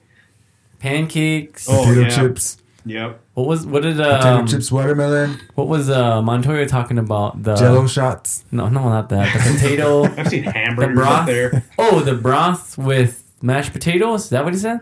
Yeah, I, hamburger sells. Yeah, hamburger go for sounds that. better. Mm, Well, I'm just hungry. when I was doing the 50 mile, I, I didn't think I was going to make it up to Dry Fork. I thought I was done, you know, right around the 34 mile. Yeah. Yeah, yeah. yeah. I literally thought my body was going to just die and melt into the trail. And I, I ended up getting to the top. I think I was in fourth place at that point. And I felt like I was just crawling on my hands and knees to get up that hill. And I got to the top and I put down um, in my in my drop bag. I packed a tortilla with potatoes, eggs, avocados, and raspberry jam Oh wow. wrapped in a tortilla, and I put that thing down, and it was like rocket fuel. Mm-hmm. and I, I I finished that last eighteen very strong, and Hmm.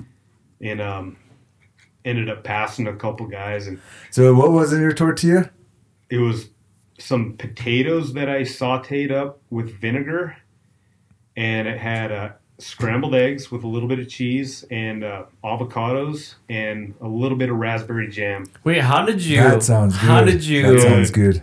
How were you able to keep it? Was it at the aid station? Uh, so that's where you can have a drop bag, and I actually had those pre-made Uh huh. in just some like little tin foil wraps. and uh, I didn't. I How didn't you think of how the hard- raspberry jam on there? You know, just just to give it a little shot of flavor and a, you know, look kind of like a quick carb. I mean, if you Yeah. think about those gel packs, that's all they are is jam. Yeah. I mean, you could open one of those up and squirt it on toast if you wanted. Mm-hmm. I saw Zach Miller uh, putting it on a plate and then eating it because it's a birthday cake and it was his birthday or something like that. Nice, nice. Yep. When, what's what's your guys' favorite gels? I mean, do you like? I don't do gel? gels anymore. I like Spring Energy. Spring, that's what I do. Yeah, I you know, do. to me, spring is kind of like a, a jam. I would actually eat it for Yep. enjoyment. Uh, the goo gels, hammer gels. Um, if I have something like that, it'll, it'll get the job done, but I have to take it down in lumps. Uh-huh. I Mm-hmm. have to squirt a big lump and just try to swallow it before I Yeah. breathe. Yeah, yeah. When I Because when I I first when I stuff. first started trail running, I used hammer gels, and I I really like Huckleberry, so I got the Huckleberry Yeah. one. Yep, I I got like that. peanut butter, and then the thing that I found out was they're really hard to eat, and I was like eating it, and it's like just like just so I don't know, like hard to like. Yeah. I don't know. It was like chew it, but then at the same time try to swallow it. But then like, yeah, you're like Right. It's it makes you undescribable. gag. It makes you Right. gag, and then you're like try to drink it with water, and then it's just like not a good process. Yeah, I think I think those gels are designed to get kind of a lump in your mouth, get Yeah. some saliva going, get a lump in your mouth, and just swallow the lump. Yep.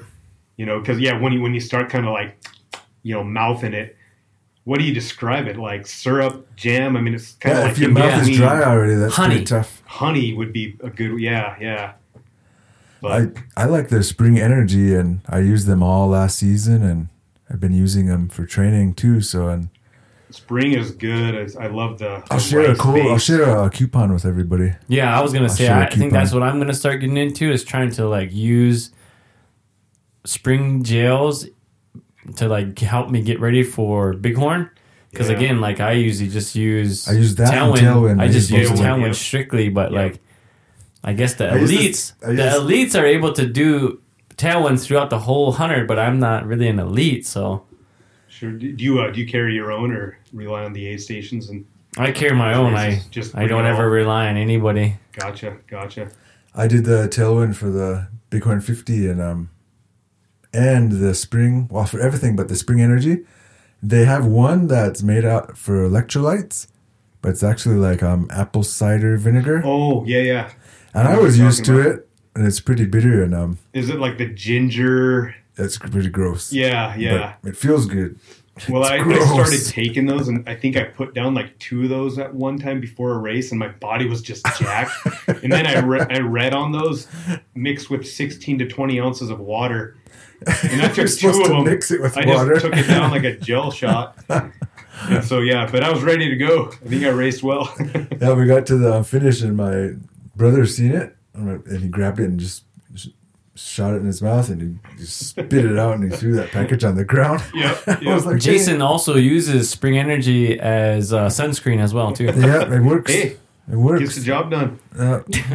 just Press like nut on the tip of butter. Your nose. you use it like nut butter. Yeah. I'm just kidding.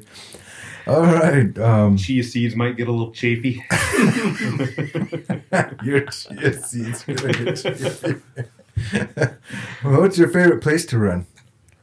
Um, probably, I guess, um, locally, Uh-huh. I would say in Billings, the go-to trails are, uh, you know, the back nine trails. Have you guys been out there?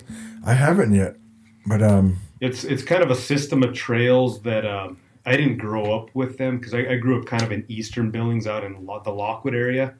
So I just learned about those trails, you know, just And that that's up on the years ago. rims area behind. yeah. It's I mean you you can- was telling us about it. Yeah, you can run the rims from Black Otter Trail, which basically main think Main Street of the Heights. You can run from there all the way out to Phipps Park, and probably hit hundred yards of road. So you, I mean, it's you can run trail for miles in Billings if you know that area, and it's amazing. I mean, you're running along the rim rocks. Yeah, that's pretty fun. if if you're focused enough to you know to, to look down and, and check out the views the views are amazing but if you're like me i just i just kind of like look in front of me and i just kind of get into the the mantra of the trail when i'm running i'm not looking around and And that's the back views. nine. Um, that leads into the back nine. Oh, okay. When you start at Black Otter, I mean, you go all the way. Uh, they call it the the Indian Cliffs area, and it's uh, there's a parking lot area and a Okay. subdivision, Yeah. and from there it, it just ducks back into miles and miles of trail. Mm-hmm. And there's different levels. I mean, you can do the upper one, which they call the High Line, and then uh, the middle one they call they actually call your mom. The middle trail. It's, it's kind of funny. Is I'd get back and my wife would be like, "Hey, so what'd you run today?" I was like, "Oh, we did like a five mile tempo on your mom." And uh, so, That's awkward. so after I came to and was able to explain to her what your mom is, After I came to, that's funny. but no, it's funny. I mean, we joke about it all the time. It's like, yeah, we're running your mom today. I would But, like but to, then there's there's just tons of trail out there, and I'm, Oh yeah, it's it's fun though. So I, w- I would probably say that's my favorite place to the go. back nine. I like the that. back nine, yeah. your mom. I mom. guess we should be out there sometime. Your I'd mo- love your to show you guys around. we'll, uh, we'll go check out your mom. Yeah. Uh, why do you run? Um, that's a very big and deep question because I, I ask myself all the time, and a lot of times I come up with different reasons. Um, I love competition. Um, I think if there was nothing else, I would just do it because I love it as a hobby. Uh huh. I mean, I, I like competing. I mean, if if you toe the line with me, you're gonna. I guarantee you're gonna give my best. And um, I, I like to set my goals high. You know, the first year we ran the rut, it was when uh, Kilian Jornet was running, Yeah. and um, in my mind, I was gonna beat him. I was gonna, I was gonna beat him. And you know, it, it doesn't always happen that way. But I think if you set your goals high, you're gonna uh, you're gonna go a lot more, a lot higher than you would Mhm. have. yeah. And so I, I like I like the aspect of um, the competition and, and the challenge and the risk, and uh, just seeing what you can do with your body and, and what, what what you can do with what you've been given. And uh, I just feel grateful to be able to have that chance to do that at my age, especially. And, and as you guys know, I mean, as we age, training gets a little different, and you got to be a little more careful, and you start noticing things you couldn't do back in your mid twenties, and um, I just love the fact that I can keep doing it and, and keep motivating people. I do it for my family because when I started running, I, I, I started getting more energy Yeah. at night. Yeah. And when I wasn't working out, I would almost fall asleep on my way home from work.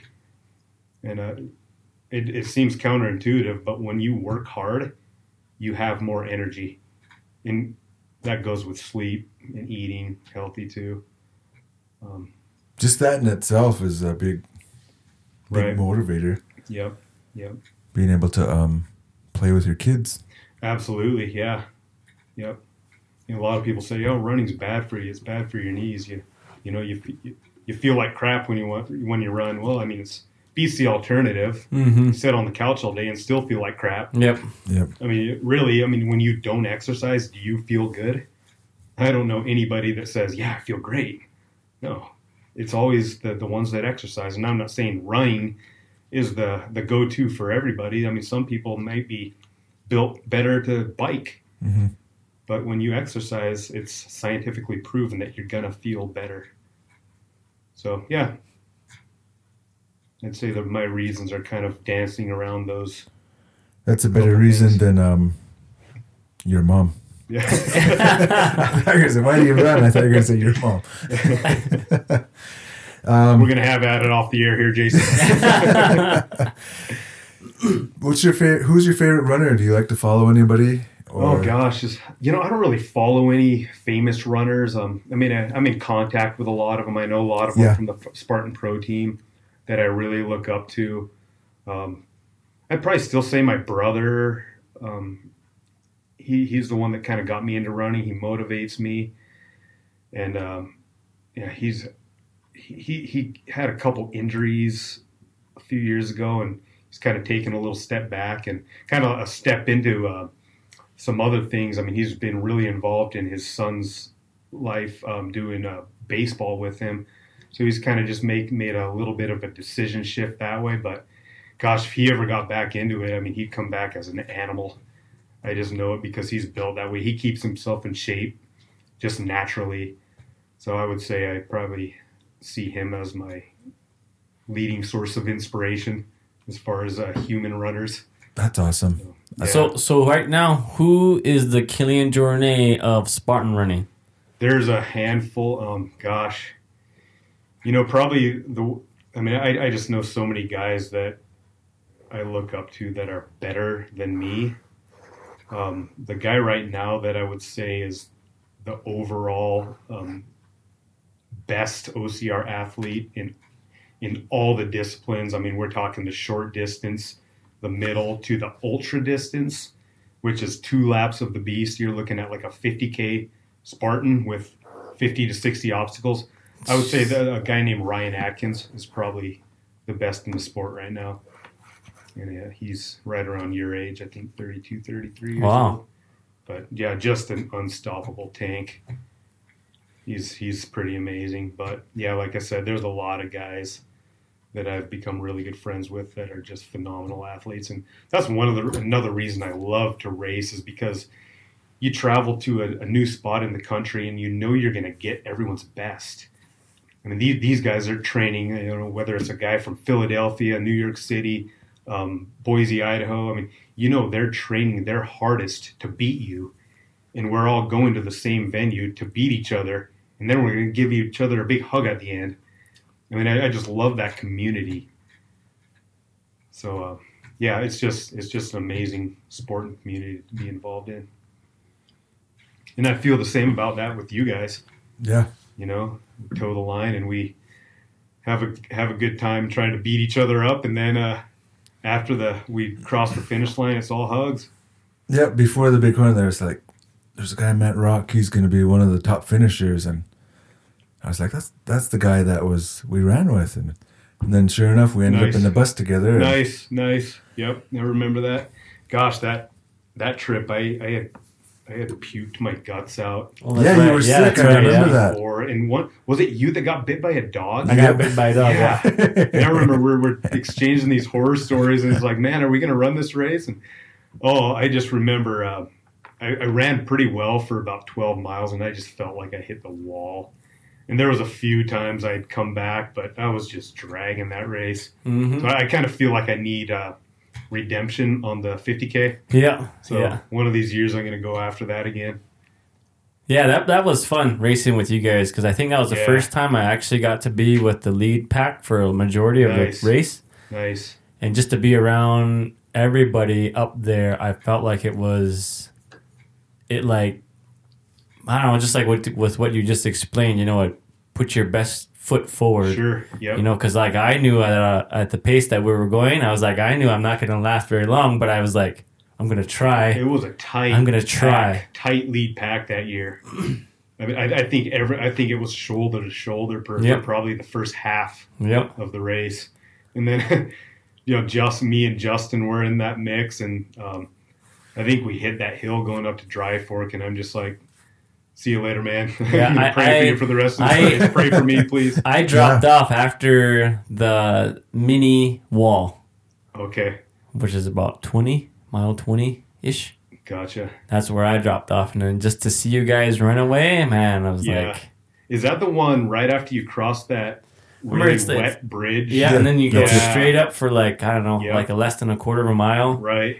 And then you, then after that, then it's the down all the way. That's where it starts. Yeah. Yep. Yep. Right there is where I, I watched you guys frolic off.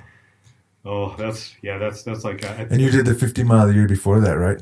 Yeah. 2017, I did the 50 mile. Because I remember on the That was- bus we were visiting, and you said you did the 50 mile the year before, and I was like, "Holy crap, 50 miles!" That that was a fun race. That And then a year later, my I was- memorable races. A year later, we were doing the same thing that Yep. I originally thought was, "Holy crap!" Yeah. Yeah. yeah. You, you took a risk. You surprised yourself. Yep. Yeah. I didn't know you had a twin brother. He's awesome. There's probably some um, good stories you have there. Oh yeah, we've yeah we've raced a lot together. I mean, um, I feel when I first started off, we we had done a couple half marathons together, and we'd run the almost the whole thing together. And he'd typically um, bust out and beat me on the last quarter mile, and uh, that's where I just started getting motivation. I was like, man, how, you know, Phil's able to run this race hard and just drop the hammer at the end. Yeah. It's like I, I want to do that. I want to, I, I, don't want to just run this race well. I want to run it well and and just drop into a new gear at the end. And I think sometimes that's that's what a race can bring out. And I would never say that the reason I race is just to have fun or you know just toe the line. I mean, my my reasons I think are to compete at a hard level and to win. I mean, I, some people don't like that motivation. They don't like that reason. But I, I mean, I, I feel like that's me. I, I feel Mhm. like, you know, whether I'm going to win or not, that's the mentality I'm going to go into that race. You're gonna do everything you can to Yeah. win. You know, whether it's Ryan Atkins or or Kilian Jornet toeing the line with me, my mentality is that I'm going to beat you, and I'm going to give you a big hug at the end too. Yeah, Yeah. yeah. I mean, that's I think that's kind of what gives some people that next level. You know, what separates like the the guy that can get two extra minutes on the 18 mile or five extra minutes on the 32 mile. It's a mentality, I think. Mhm. So, growing up with your brother, have either of you broken any of your siblings' bones? Uh, Where's this question coming from? no, no Personal worry, don't worry about it. Jason. Don't worry about it, Jason. Personal remember, remember I have. Superman bones, so So, no. so no, we we we used to um, we used to scratch each other's sunburns, give each other huge Charlie horses in the leg or the arm. You know, we never got into really any um, bad fist fights. It was more, uh, you know, we we'd get a bad sunburn and he'd er, run his Oh, fingers down my yeah. back, and so I'd get ticked and I'd do it back to him, and we'd go back and forth, and you know, just that sibling love that you have. Yeah. Yeah, so but no, we me and Phil, we were best friends growing up. I mean, we did everything together. You know, some some twins. We knew some twins that were polar opposite in high school growing up, and um, Phil and I, we were just always the same. And so he went off to college to play baseball, and uh, I believe I was going to Bozeman that year. That was like the first time ever that we were apart. Hmm. And so, but yeah, we're we're just as close now than we ever have been even if a year goes by, you know, we'll meet up and it's like no no time has gone by. Yeah. Mm-hmm. So, yeah, that's the cool thing about good friends and good family is you just, you don't grow apart. Yeah.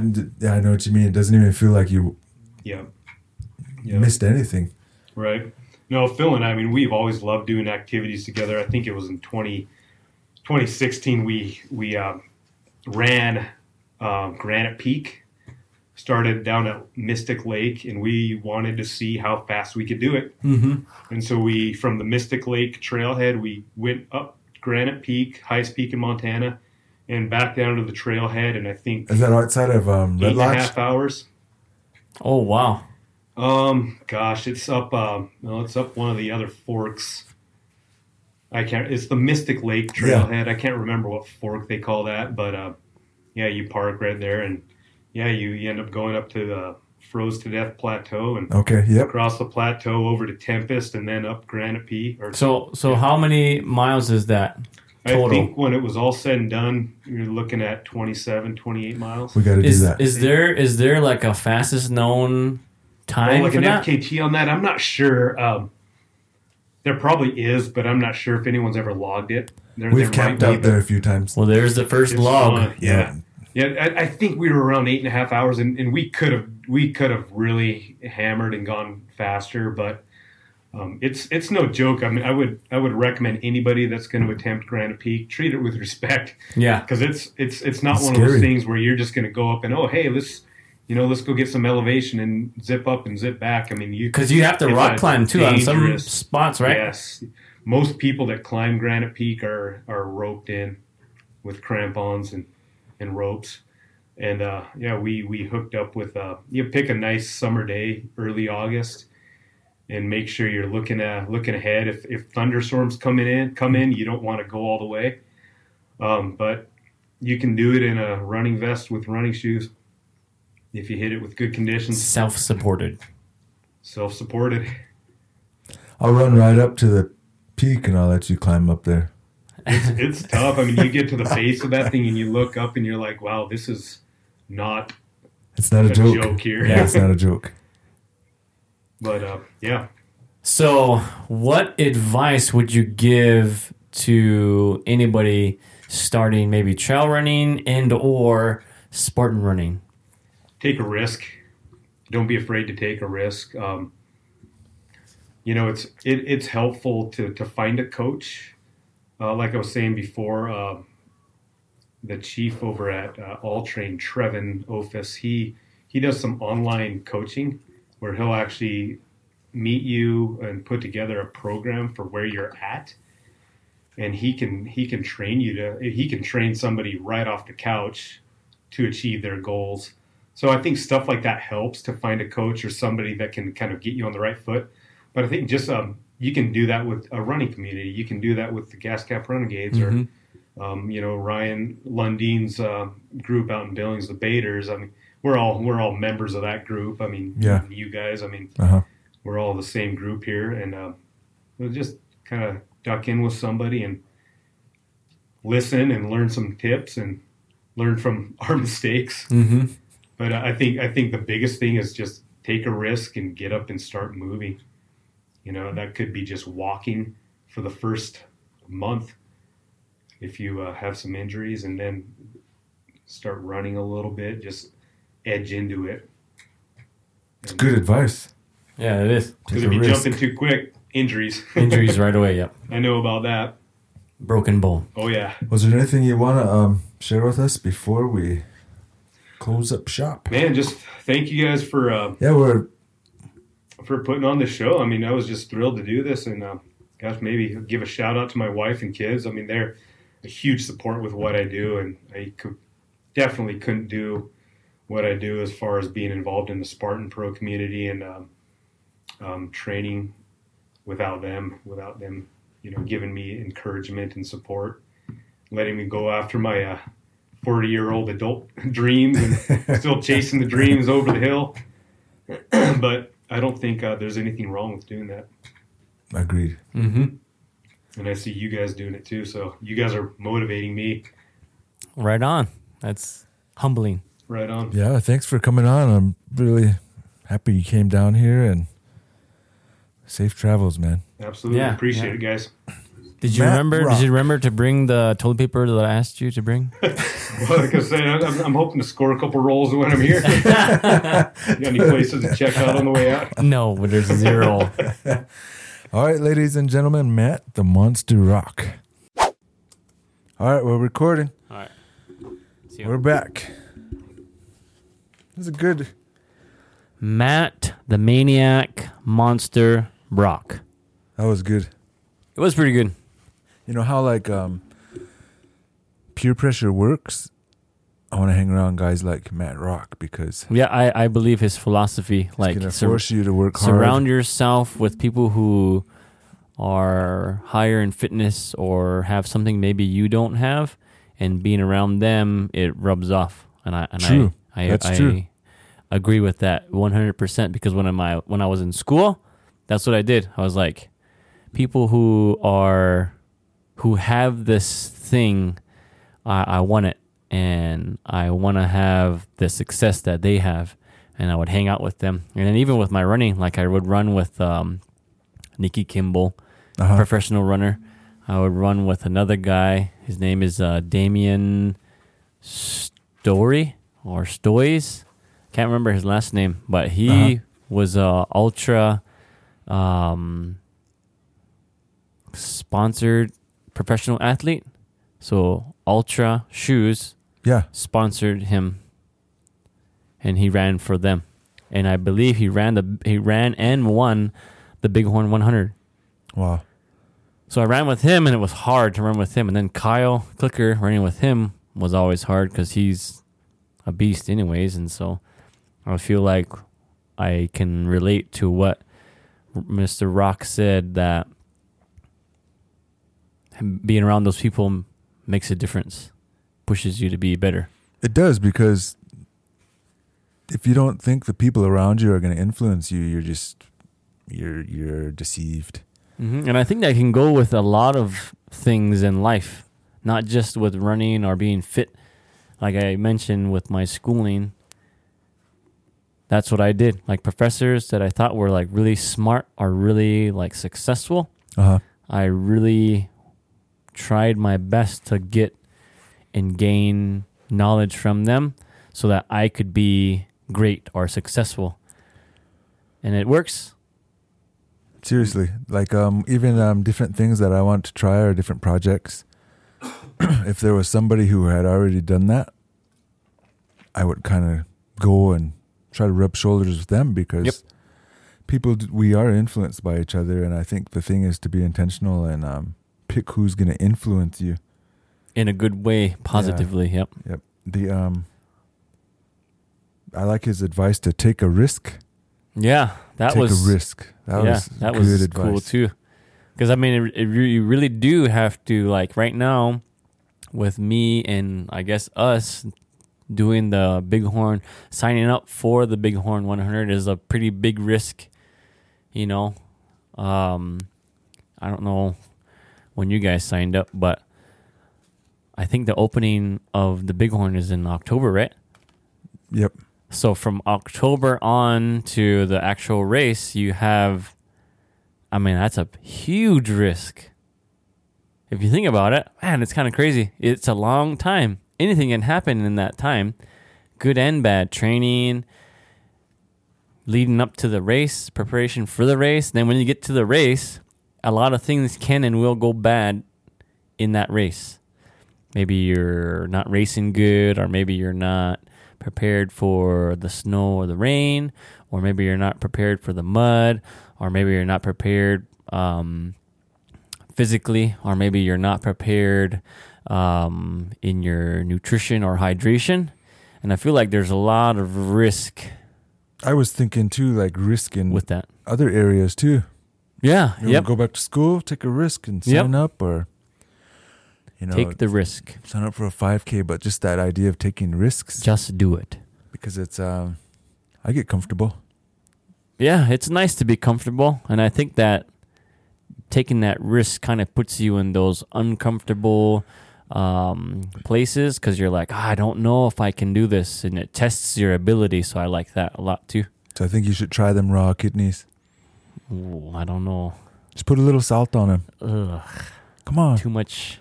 Indian style I don't think that. I don't know, man. That's raw kidneys. Come on, I don't. I don't think I've ever done raw kidneys before. Really? I've done how you like your kidneys? raw, raw, raw.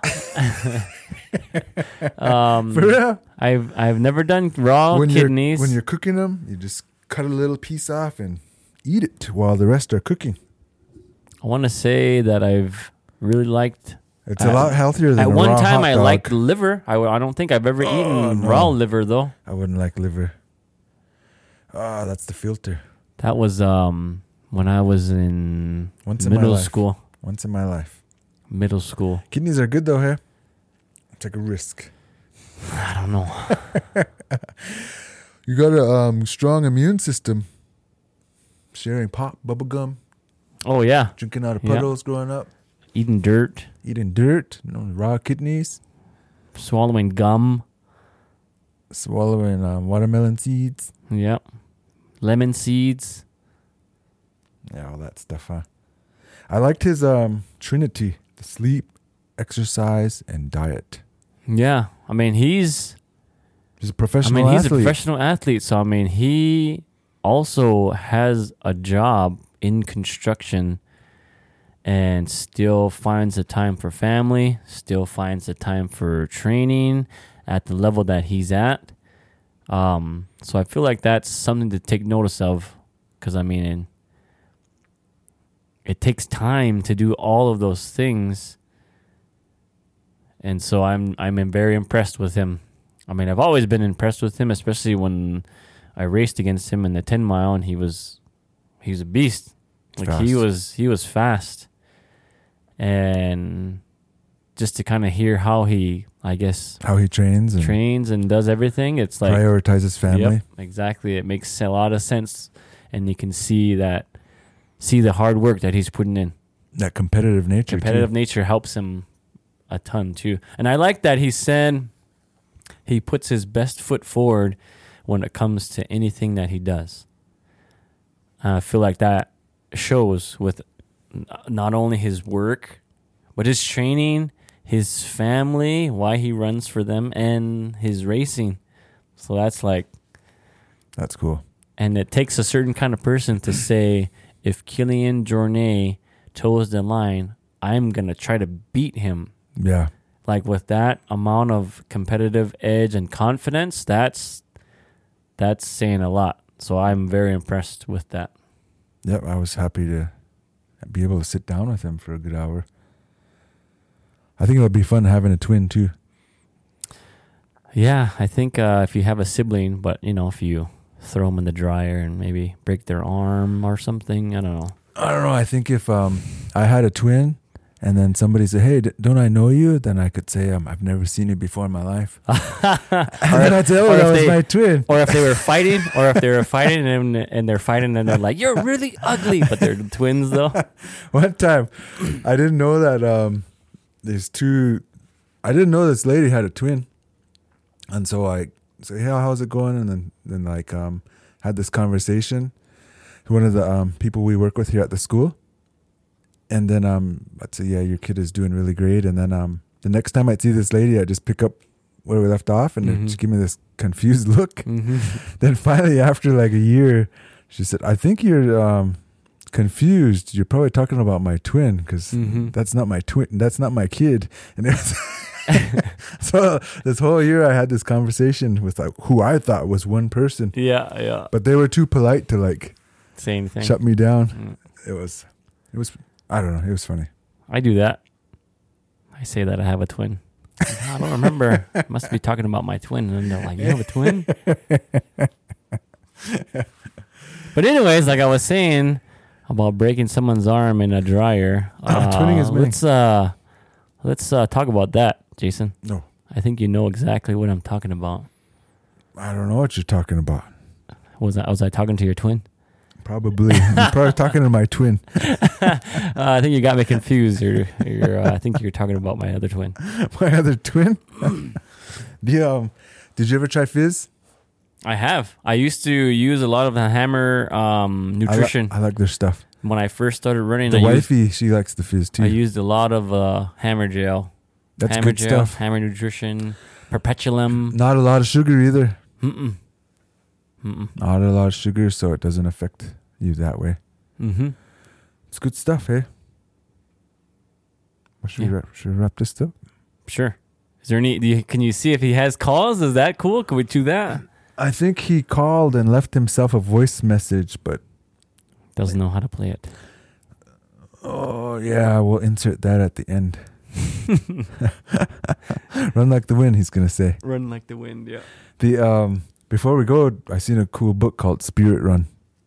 Spirit run. Yeah, I'm gonna read it. It's um basically this guy's um six thousand mile run through North Amer- the North Americas Hmm. over stolen land. Wow. His name is Noah Alvarez. Noah Alvarez. Yeah, so if you guys are into that kind of stuff, Spirit Run. Spirit run. And I'll share that coupon too. Yeah, I would I like, like- to try Spring Energy. Yeah, it'll be like I think it's fifteen percent off. Mm-hmm. It's good stuff.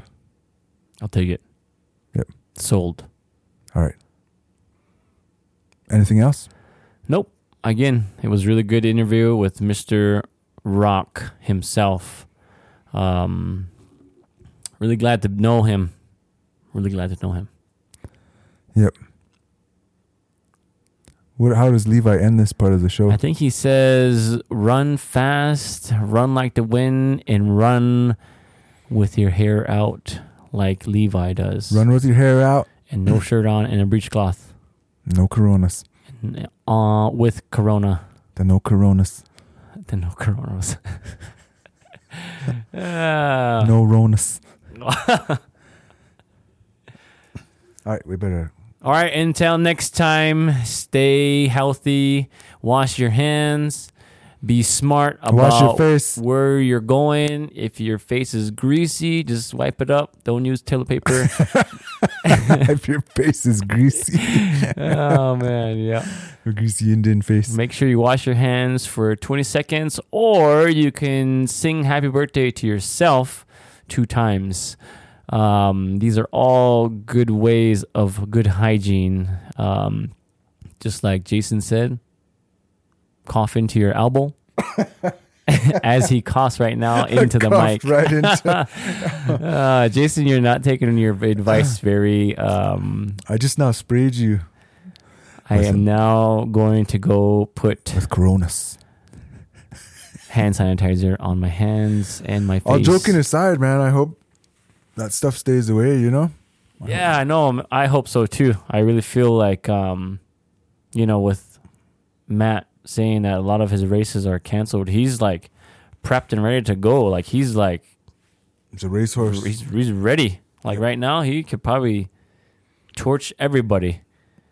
And so to have his races canceled, you know, that kind of puts that out there that uh, the risk of passing those germs on are serious. and so a lot of the races will be canceled and a lot of them will be postponed and whatnot. And I guess the thing that I'm going to try to say is it's okay. Continue to do your thing, continue to run, continue to stay fit, Stay healthy too. stay healthy, eat as much food as you can before it runs out. yeah. Did you score some toilet paper then? I did not yet. I did. We do have. Well, I guess yeah. I have some. We have a lot. Not like I have some catalogs More here if you people. want to take one. catalogs. What is that? Oh, Like remember the outhouse? There's always the old see in catalog. demolition man, The they Sears- use the three seashells. Uh, I can't imagine what those are for. Use imagination. let's end- Insert imagination let's end, here. Let's end this. Okay. All right. Stay brave. Stay wild, and we'll see you out there on the trail. Phoenix.